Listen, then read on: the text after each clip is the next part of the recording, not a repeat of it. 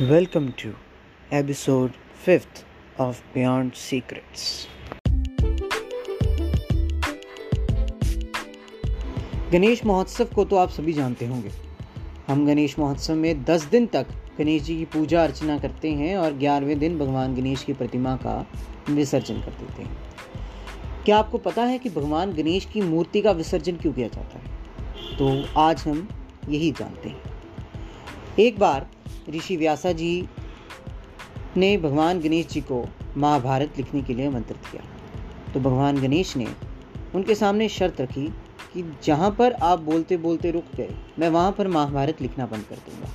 तो आगे महर्षि व्यासा जी ने भी भगवान गणेश जी के सामने शर्त रखी कि आप कोई भी श्लोक बिना समझे नहीं लिखेंगे। इसी तरह से ग्यारह दिन लगातार व्यासा जी बोलते रहे और भगवान गणेश लिखते रहे।